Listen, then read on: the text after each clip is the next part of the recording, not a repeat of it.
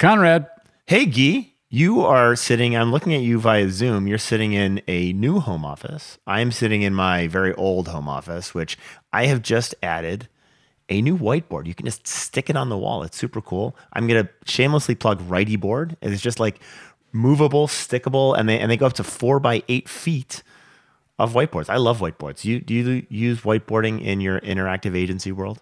It's on my list to get. I don't have a, a whiteboard at my home office, but when we had physical offices, I was huge on whiteboards. And uh, in fact, uh, I had the opportunity a long time ago to go to uh, 37 Signals office in Chicago, and they had whole walls of whiteboards. I think that's become a thing now. I, you know, my wife at PwC, they've got whiteboard walls. I'm curious. I think you spend more time in law firm offices than I do. I feel like whiteboards are the like very techy thing. We're gonna sit down and brainstorm a funnel right? Um, are, are, you seeing this in the legal world in offices? Yeah, I think I'm seeing it more. The other thing that you see it a lot in is co-working spaces, right? So, uh, you know, WeWork, their walls are actually frosted glass at the bottom, and so it's essentially function as as a whiteboard on every wall. And I know that that was at least when we were in WeWork, it was super popular. So I need to get this Writey board. Get Writey board. It's awesome. So in our office down in Pioneer Square in Seattle, every single wall is a whiteboard.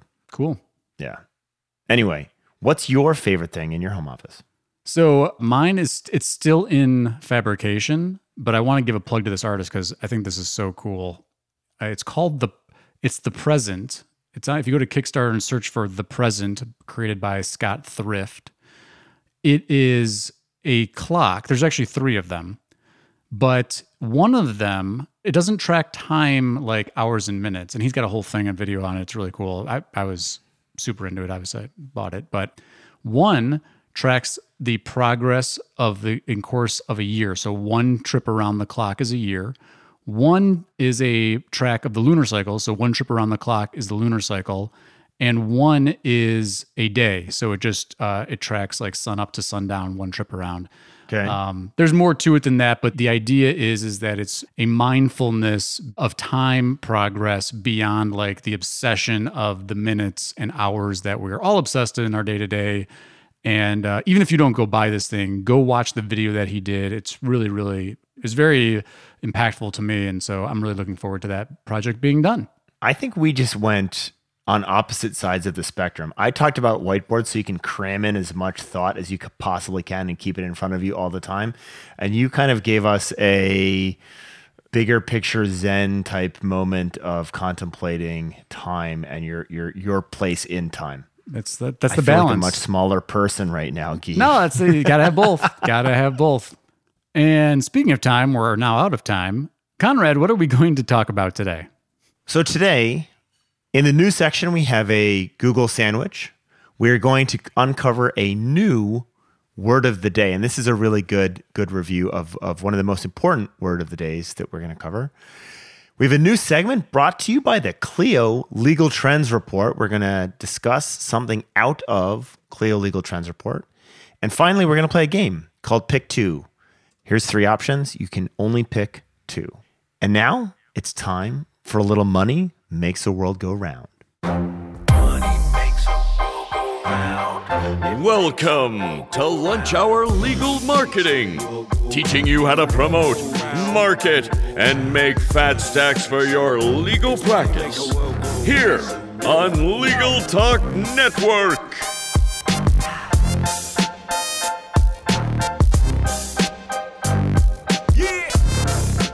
Welcome to Lunch Hour Legal Marketing. Before we get started, we wanted to thank our sponsors.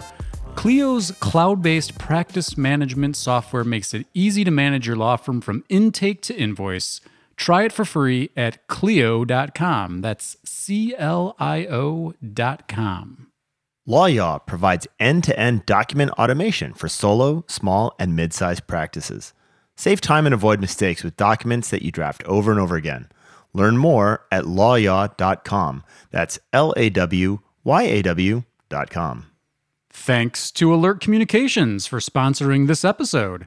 If any law firm is looking for call, intake, or retainer services available 24 7, 365, just call 866 827 5568.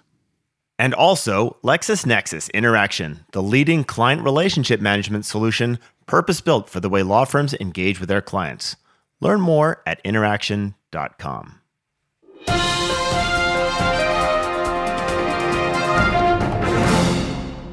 And starting off with the news, Gee, this just in, Google has been testing the Tupac versus three pack in local. I'm setting you up for a good pun there. Can you talk about what's going on? Well, the lawyers that were in the third spot in the local pack, which is that little box that comes up when you search with the map and all the business information, are going, going back, back to the local finder. So the question is whether or not this like is permanent. So this is something that we've Right. seen. I don't. I actually haven't seen this in legal, Gee. We've seen it outside of the legal industry. Oh, I've seen it. You've seen it. Oh, yeah. Do you think this is a full time permanent change? Well, it's impossible to say that, right? But it's Well, I think it's but more than when I say full time permanent change with Google, I mean for the next three weeks. Yeah, I think it's more than just a test. Uh, Joy and some other folks were bantering back and forth about this, and it's showing up in multiple locations, multiple verticals. I found a ton of screenshots. In fact, I'm curious. I'm going to search right now and see what happens. So just so everyone knows what we're talking about, this is the mapped area with the pins in it. If you go historically back a long time, that has been called all sorts of things the five pack, the three pack, the snack pack. It's been called lots of things. For the last 12 to 24 months, it's really been a three pack with the occasional advertisement thrown in. It now looks like it's possible this constricts down to a two pot. Two. See, I keep going back to my bad joke. For those of you who are over 40, you will get my reference. For those of you under, you won't know what I mean. But the two pack basically is taking away another free option for lawyers to get those clicks on the SERP results. Yeah, if you go to your phone right now, if you're listening to this, go search for practice area plus lawyer. You're likely to see, depending on where you are, Google screened results. They take up most of the uh, results. But if you scroll down a little bit and look for the map pack area where it shows the map and the listings, I'm getting two pack on my phone right now.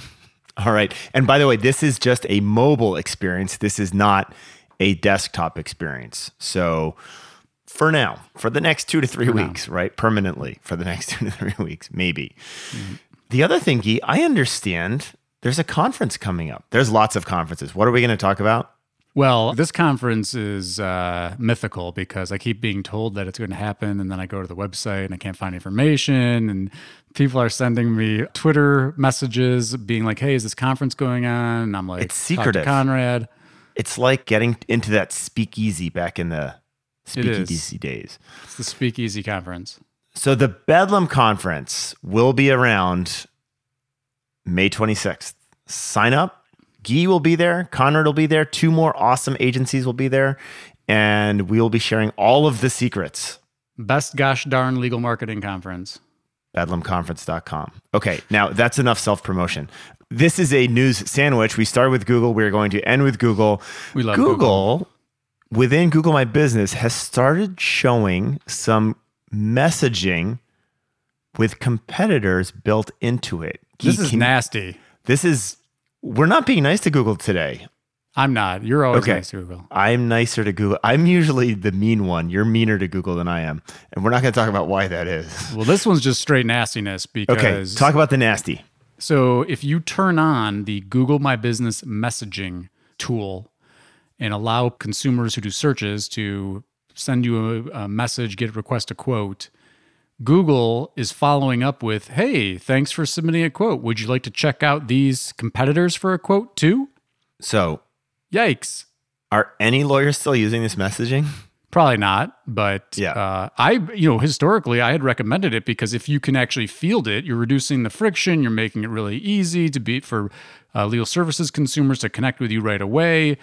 You know, not everybody likes to be on the phone. Uh, I think there's some uh, validity to it, but gosh, yeah, on balance, you kind of got to think turn it off because it doesn't. Why would you promote your competition and then you're going to be at a race to the phone and all that jazz. Now, in fairness, and I brought this up with Darren Shaw on, uh, I think it was on LinkedIn, but you know, Google has had a history of showing competitors in related search, and people also search for in your knowledge pack. So or whatever you want to call it, your your one box. So um, and that's becoming increasingly prevalent, right? Yeah. There's there's been lots of tests in this. There's there's been, I think philosophically, you have to ask yourself whether or not that GMB profile, which shows up frequently when people are searching specifically for you, is a place where competitors can and should show up, and whether or not that ultimately extends into things like advertising. yeah, no, totally. I mean, that's the thing. Even with the two pack thing, people are like, "Well, why are they doing this?" I'm like, they're making room for more ads.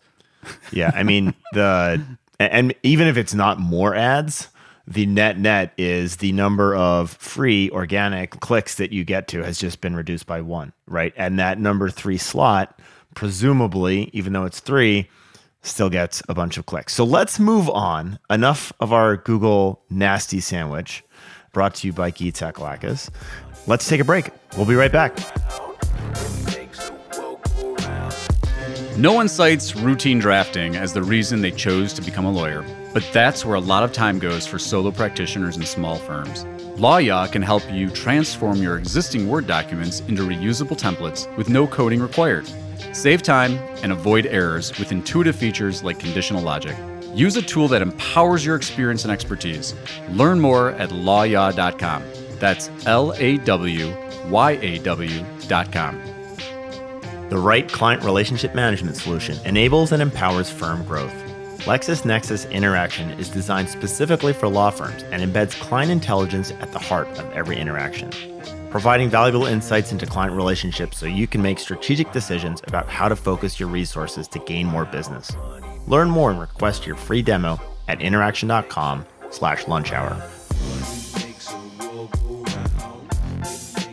And we're back, which brings us to the word of the day conversion. So, uh, conversion, not to be confused with the intentional tort that we learn about in law school. Conrad, what do we mean by conversion in the context of marketing? Well, I think this is the reason it's the word of the day is because there's a lot of confusion over what the word conversion means and how it's actually. Oh, Uh, I'm going to try not to talk. To, You're supposed not- to walk ignore right that. into You're that to trap. Yeah, the ter- I'm, I was not a Pee Wee's Playhouse kind of kind of TV watcher. So What's the word of the day, Conrad? the word of the day is conversion.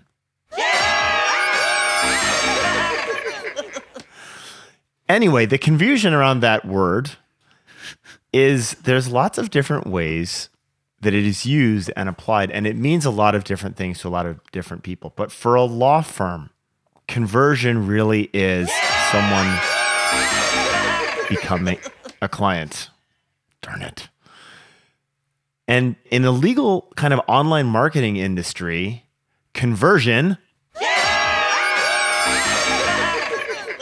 typically means something like a checkout, right? Or someone has contacted you. Or in the legal world, we use dynamic call tracking to track things like inbound phone calls that were spawned by the web or an advertisement. Those are typically reported to as conversions. Especially within Google Analytics. Now, the problem is none of those things turn actually turn into clients. This is exacerbated by agencies who try and overstate the number of those goals that they have achieved for you. And so there are uh, three major problems here. One is what you guys think of of this word, which is someone turning into a client, and what marketing agencies think of as this word, which is as many ways that they can try to make themselves look as good as possible, and what is actually reported in a well structured Google Analytics, which is phone calls, form fill, text, and chat. But Gyi, I talk a little bit about agencies trying to overstate their their effectiveness. Can you give me some examples of, of how that happens? Well, I'm going to fight with you a little bit here. Go. Bring it. because I think it's fair to use the C word for, Oh. you know, qualified potential client inquiries. I think, uh, you know, ultimately having a goal of, you know, winning the client's target cost per acquisition of the client, like that's the only C word goal that actually uh, has value, right? You can't pay your rent with phone calls and form fills. But I, I still think that those are valid steps along the uh, client acquisition cycle. And folks that are, if you're hearing this, Google's got documentation. Their term for goal tracking is well, goal tracking, uh, but they're talking about the same thing. HubSpot also has some good information if you look for conversion rate optimization. Um, and, and so, you know, I, I just, uh, I'm not really disagreeing with you. Agencies inflate this. They do things like creating a Google Analytics goal for time on site or bounce and, and, Bounce rate, and yeah. yeah. and in analytics they're off the top of my head i can think the one that we really focus on is event goals but you have a destination goal so if you fill out a form and it redirects to a thank you page it would track the url change there that would be a goal you might uh, track from a web form standpoint but you know really and i, I think this is kind of to your point uh, things like what are the valuable goal Right. C words that you want to focus on. Um, that's really what the distinction is, and and to make sure you understand what those are, and, and defining what those are in advance, to hold agencies accountable to say, you know, look, what do you, what are we, what's success look like, right? Like it's just a, it's a proxy for success, in my view. And so, one of the ways that overstating, especially within Google Analytics, those goals or having goals that aren't actually really relevant to taking new clients, and, and you mentioned bounce rate or uh, time on site, is if you use that data to feed back into a Google AdWords platform, you are now optimizing for people who are going to spend a lot of time on your site. Yeah, that's I and that That's auto optimizing on. I, I don't know. I mean, this would be a topic for another day, perhaps. But what are your thoughts on Google's system for optimizing based on one of these goals? Like, I we have not. I've not seen that being an extremely effective. We've done so. We've done very well with that, and yeah, we could d- go go deeper into that. But the, the simple concept is this: Google looks at the things that you want someone to do, achieve. In our case, phone call, form fill, text, or chat, perhaps an email, and looks for characteristics that will encourage people to do that, right? So the, the likelihood that someone is going to convert, they will change their bidding structure through AI and it's it's very very complex. We have seen improvements with that. We've seen fairly dramatic improvements with that.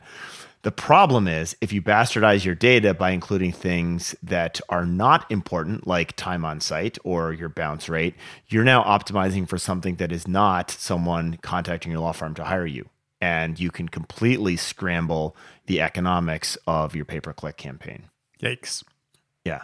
Whoa, whoa, right? Like you end up spending a lot of money uh, on something that, that, that actually isn't going to really work. Another thing that I've seen agencies do that this drives me bananas is reporting on every single call as a new lead, right? We are incented, or we actually, we shouldn't be incented, but we like to, as agencies, try to make ourselves look as good as possible. And one of the best ways to do that is to report on every single phone number or phone call as a brand new lead, which, as you guys all know, at least 10% of phone calls generated by online advertising for lawyers is an SEO person trying to get you to, to, to switch you over to them, right? It's the Mockingbird outreach campaign. It is the Mockingbird outreach campaign. We just click on Google AdWords like mad and we call you because we know. By the way, this happens. There are agencies that do this.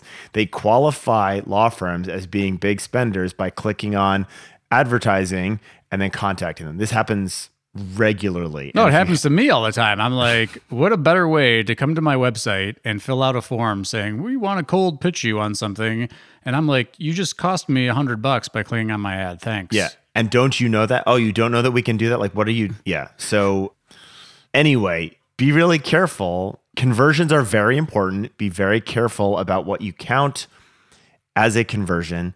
And let's make sure that you're focused on the things that matter and you're not letting your agency kind of dictate how good they think they are because they're usually not. The best way to do that, in my, point, in, in my perspective, we have this concept called intake qualified leads. So actually knowing that not only did the phone ring, but this phone turned into a an initial consultation, that means that that is an intake qualified lead, and that is therefore a much more valuable piece of data than hey, the phone rang 27 times. And do you call those conversions? We call those intake qualified leads. and Not then and then conversions. not not not. so let me walk you through the funnel. We have intake qualified leads, we have attorney qualified leads, and then we have won leads, right? And those are different steps down what is a typical path for the law firm funnel. Okay. I think it's time to hear from our sponsors. As the largest legal only call center in the U.S., Alert Communications helps law firms and legal marketing agencies with new client intake. Alert captures and responds to all leads 24 7, 365 as an extension of your firm in both English and Spanish. Alert uses proven intake methods, customizing responses as needed, which earns the trust of clients and improves client retention. To find out how Alert can help your law office, call 866 827 5568 or visit alertcommunications.com forward slash LTN. And we're back. And I'm actually really excited about this segment for folks that have listened to prior episodes or seen other things that I've posted online. I'm a huge fan of Clio's Legal Trends Report. It's one of the industry standard reports from my perspective, and they put it out every year. And so we wanted to go a little bit deeper into this Legal Trends Report minute. And Conrad, I have a question for you. Shoot. What percentage of legal professionals are no longer using their commercial office space? In, and we'll say 2020. In 2020. Something happened in 2020. So I believe that was COVID. That's a thing. So the question is like the real question is like how many lawyers have stopped really thinking about having a physical office space, right? Yes. And this is going to be a virtual thing. Mm-hmm. I'm going to guess somewhere around 7% of legal professionals let go of their commercial office space in favor of maintaining a virtual practice. What a great guess. That is also what the Legal Trends Report found. And another 12% aren't willing to commit to saying that they're actually going to keep their office space, which makes me think so, where are you at on this? And, and what, are, what are your clients telling you? Are you have most of your clients still in offices? We- We have a mix, but this is an interesting, this is a very fascinating topic that I actually spend a lot more time talking to clients about than I thought I ever would. You know, we're, we're just getting used to working in this in this virtual world, and I, you know, there's there's another stat coming out of Legal Trends Report that says 56% of clients prefer video conferencing over a phone call, which makes all the sense in the world, right? It's just, I mean, it's the way we work. I, I cannot, I will be so happy the first day that I don't spend a minute on Zoom, but we're getting accustomed to this, right? We're getting accustomed to this with doctors, we're getting accustomed to this with accountants and lawyers. And the question is whether or not this fundamental shift is fundamental or if it's a flash in the pan.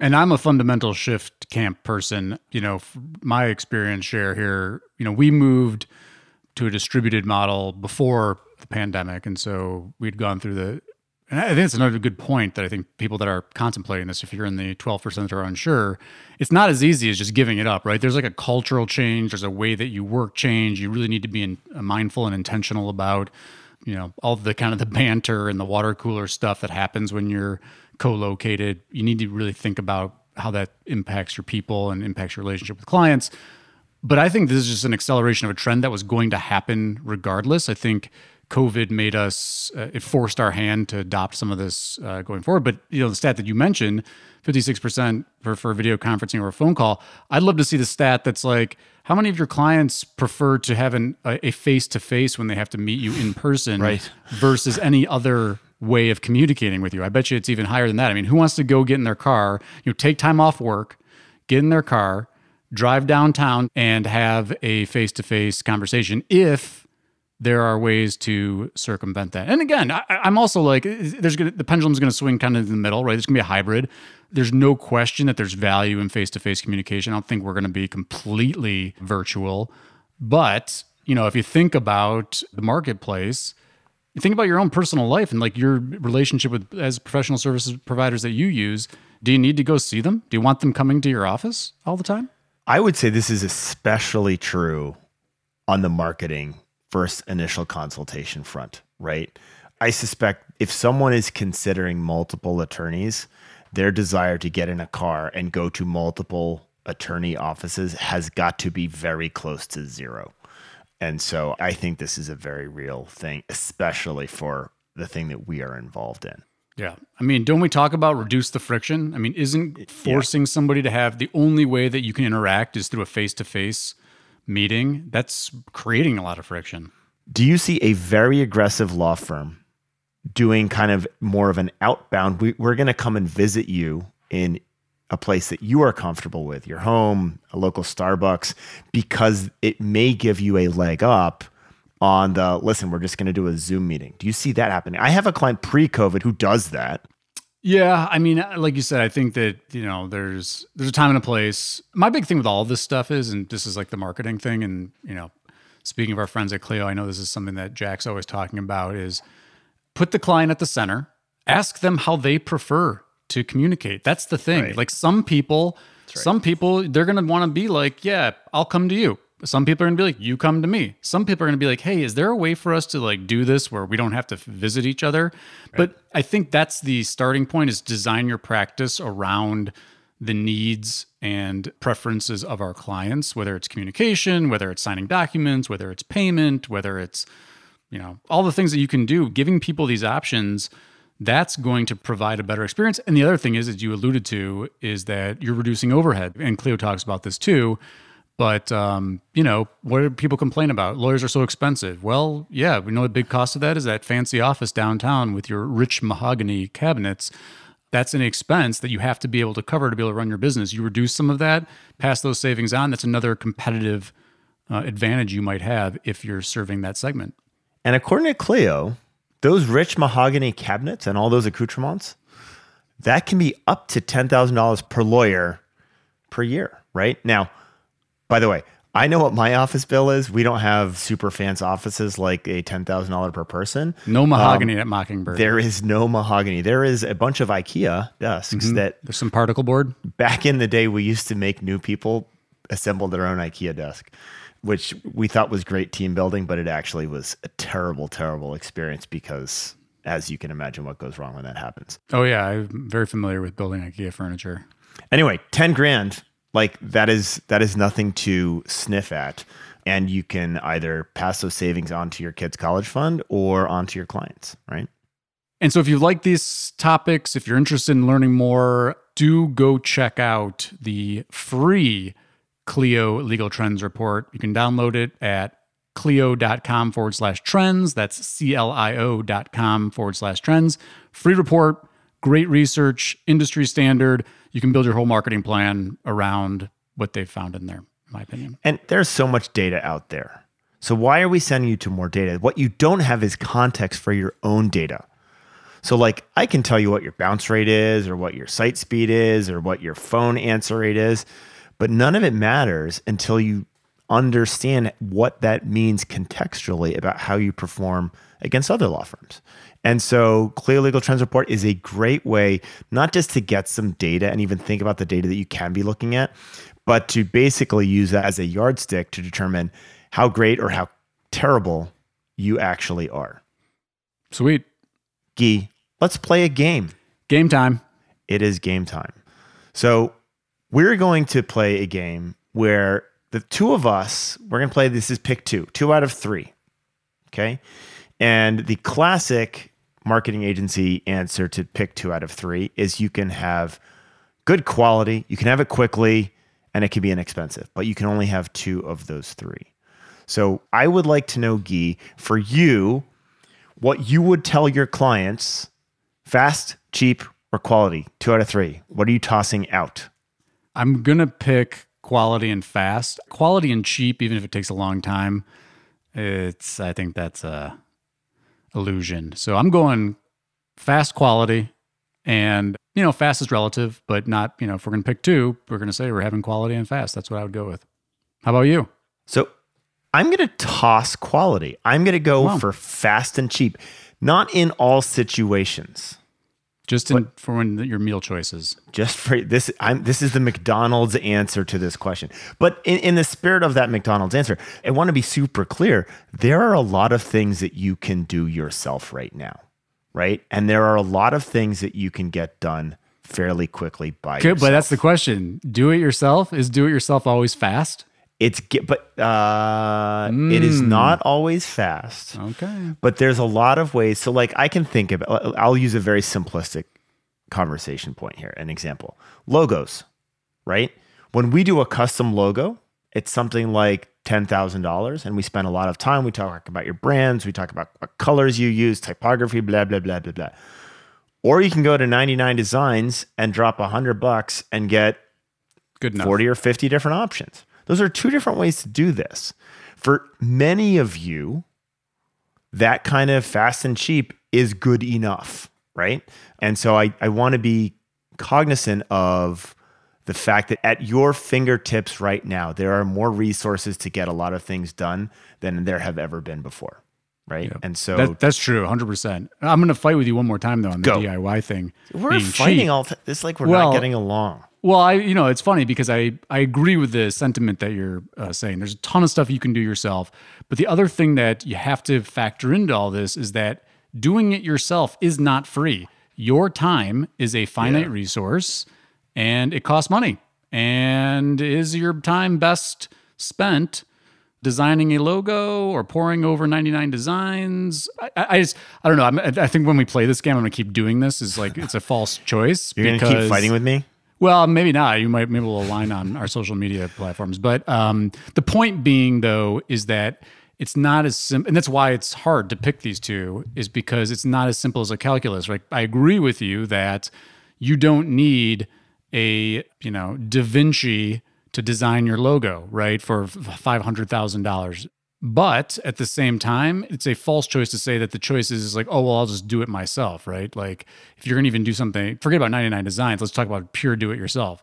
How many lawyers do you think can pop open Illustrator or Photoshop or whatever and actually design a logo themselves? The answer is zero. All right. You alluded to our next game.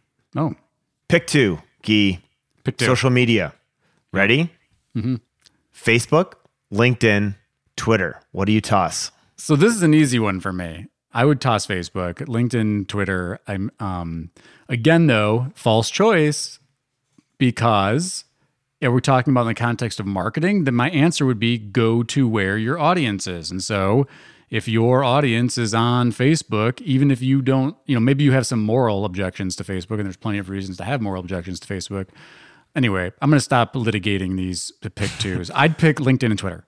All right. Interestingly, I'm I'm totally disagreeing with you again. I would Wow. absolutely not dump Facebook, especially because it is a great option for retargeting advertising, right? Which is super, super important. LinkedIn, the depth of information that you can get out of LinkedIn, and if it is something that you target, like that is a really, really great place to find more detail about people than almost anywhere else. Frankly, I think perhaps my politics are bleeding through here. I am so over Twitter after the last four years. I, I maybe I'm being. Um, let me ask that instead of me crapping on Twitter, why did you not throw Twitter out? Yeah, honestly, I wasn't thinking about in the context of marketing for lawyers at all. I was thinking purely in like, what do I like? And, um, you know, the digital world, the SEO community, even though there is, there's a lot of grossness, but there's a lot of grossness on all social media. I mean, that's a whole other topic. But from a professional networking standpoint, I find Twitter to be uh, very effective for staying on top of trends and seeing when updates are happening and um, staying connected to other professionals. Um, that's just my personal druthers. But I think your points about, you know, you want to talk about like which two are the best for media buying.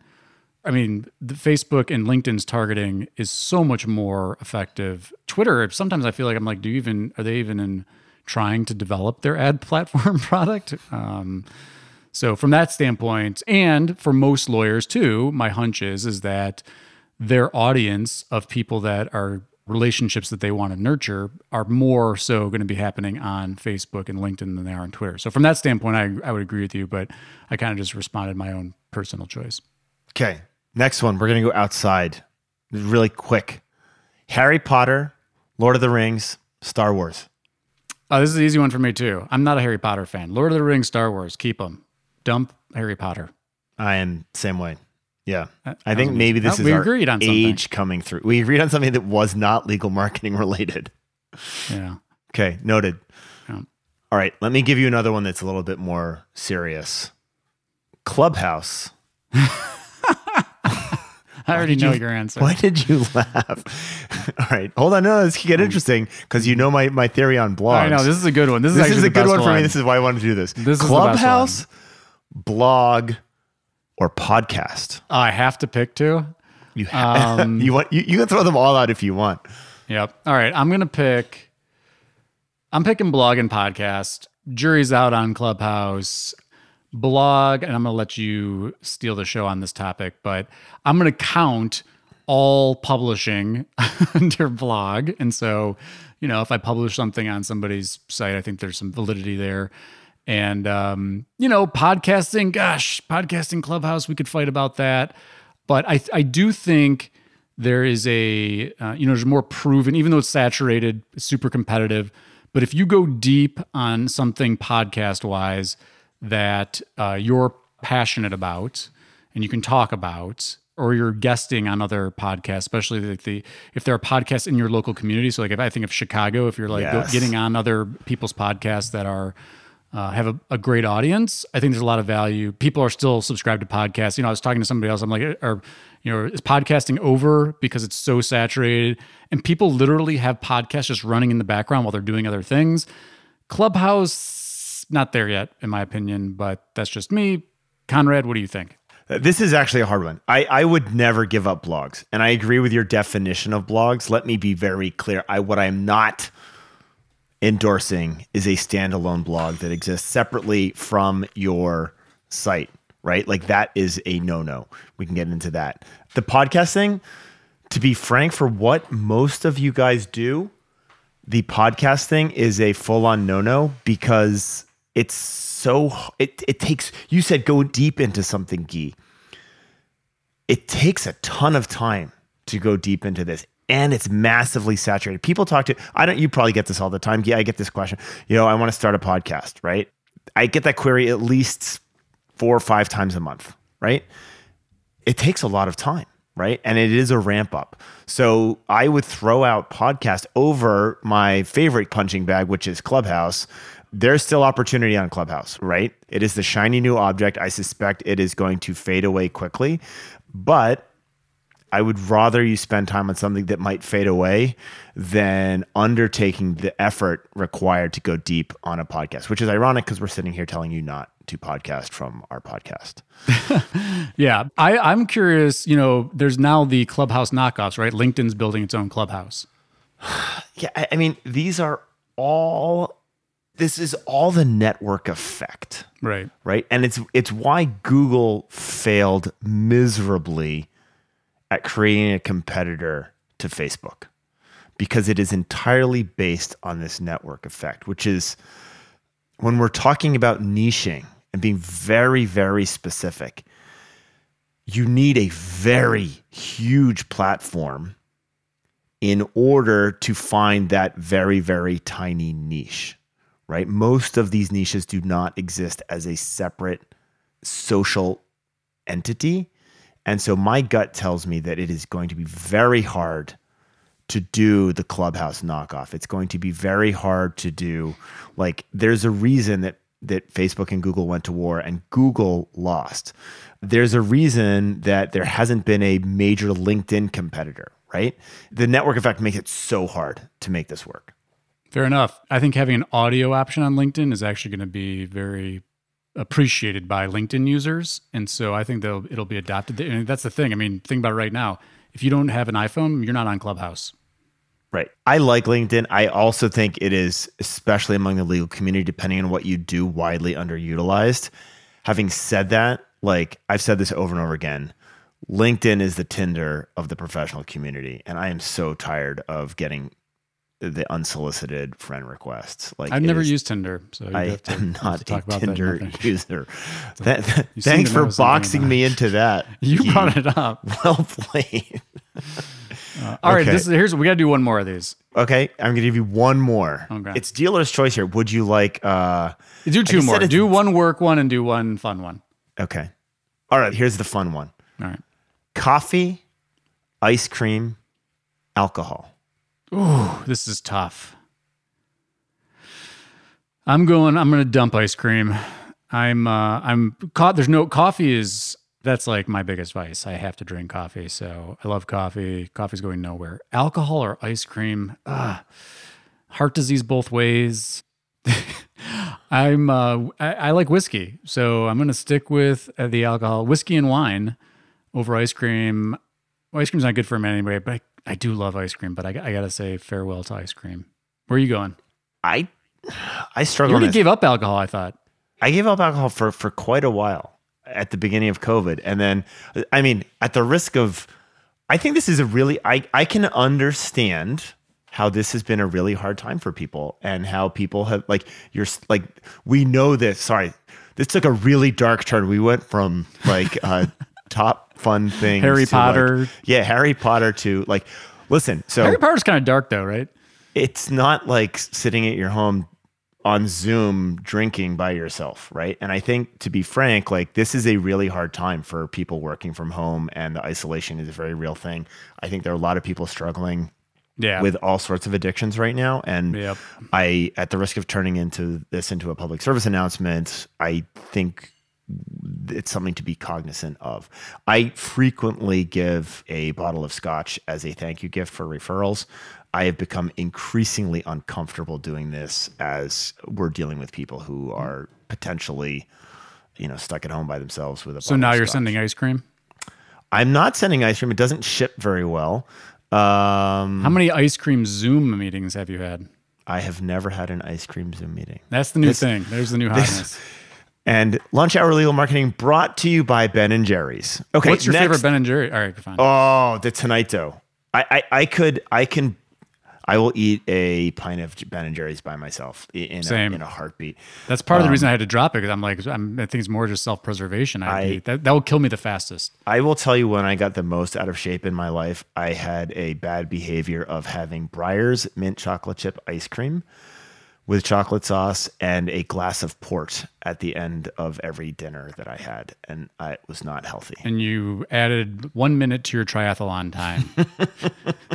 Now you get more buoyant in for the swim. Ah. Okay.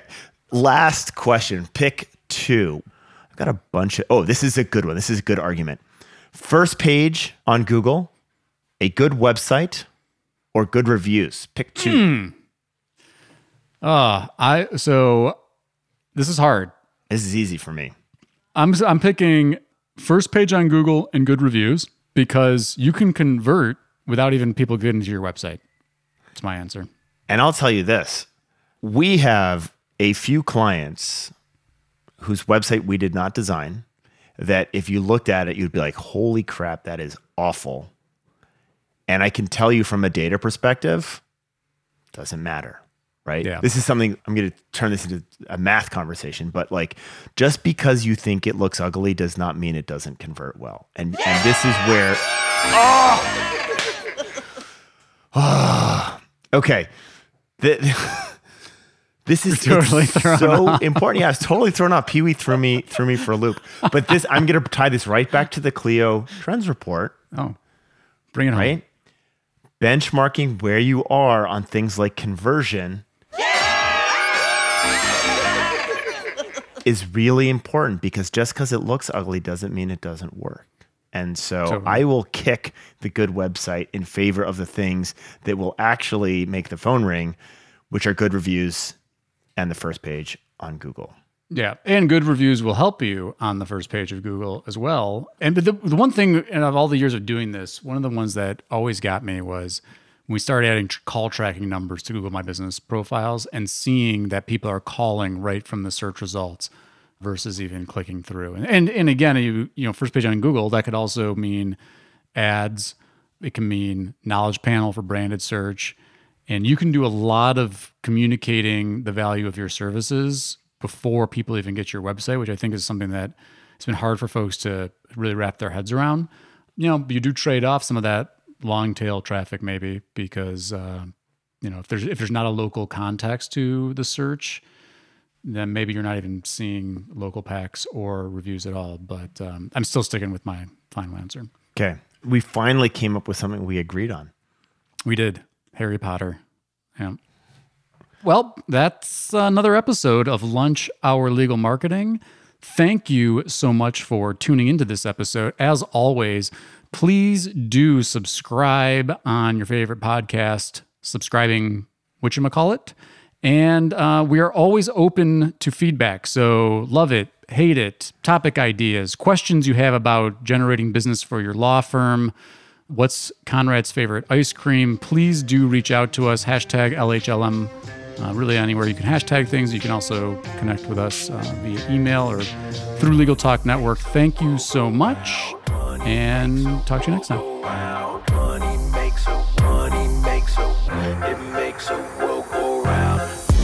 Thank you for listening to Lunch Hour Legal Marketing. If you'd like more information about what you heard today, please visit LegalTalkNetwork.com. Subscribe via Apple Podcasts and RSS. Follow Legal Talk Network on Twitter, Facebook, LinkedIn, and Instagram. And or download the free app from Legal Talk Network in Google Play and iTunes. The views expressed by the participants of this program are their own and do not represent the views of, nor are they endorsed by Legal Talk Network, its officers, directors, employees, agents, representatives, shareholders, or subsidiaries. None of the content should be considered legal advice. As always, consult a lawyer. Pick two. Gyi. Pick two. Social media. Ready? Mm-hmm. Face. bleh. I was. Gonna, I clearly do not like Facebook. Let me try Are you again. okay? If you're a lawyer running a solo or small firm and you're looking for other lawyers to talk through issues you're currently facing in your practice, join the Unbillable Hours Community Roundtable, a free virtual event on the third Thursday of every month. Lawyers from all over the country come together and meet with me, lawyer and law firm management consultant Christopher T. Anderson, to discuss best practices on topics such as marketing, client acquisition, hiring and firing, and time management. The conversation is free to join, but requires a simple reservation. The link to RSVP can be found on the Unbillable Hour page at LegalTalkNetwork.com. We'll see you there.